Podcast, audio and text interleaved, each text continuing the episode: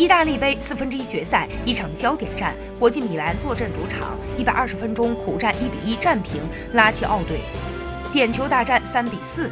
总比分四比五遗憾出局，无缘四强。两队九十分钟比赛乏善可陈。加时赛开始，好戏连续上演，先是国米新援塞德里克在一百零五分钟替补出场上演处子秀，却在第一百零八分钟被因莫比莱上了一课。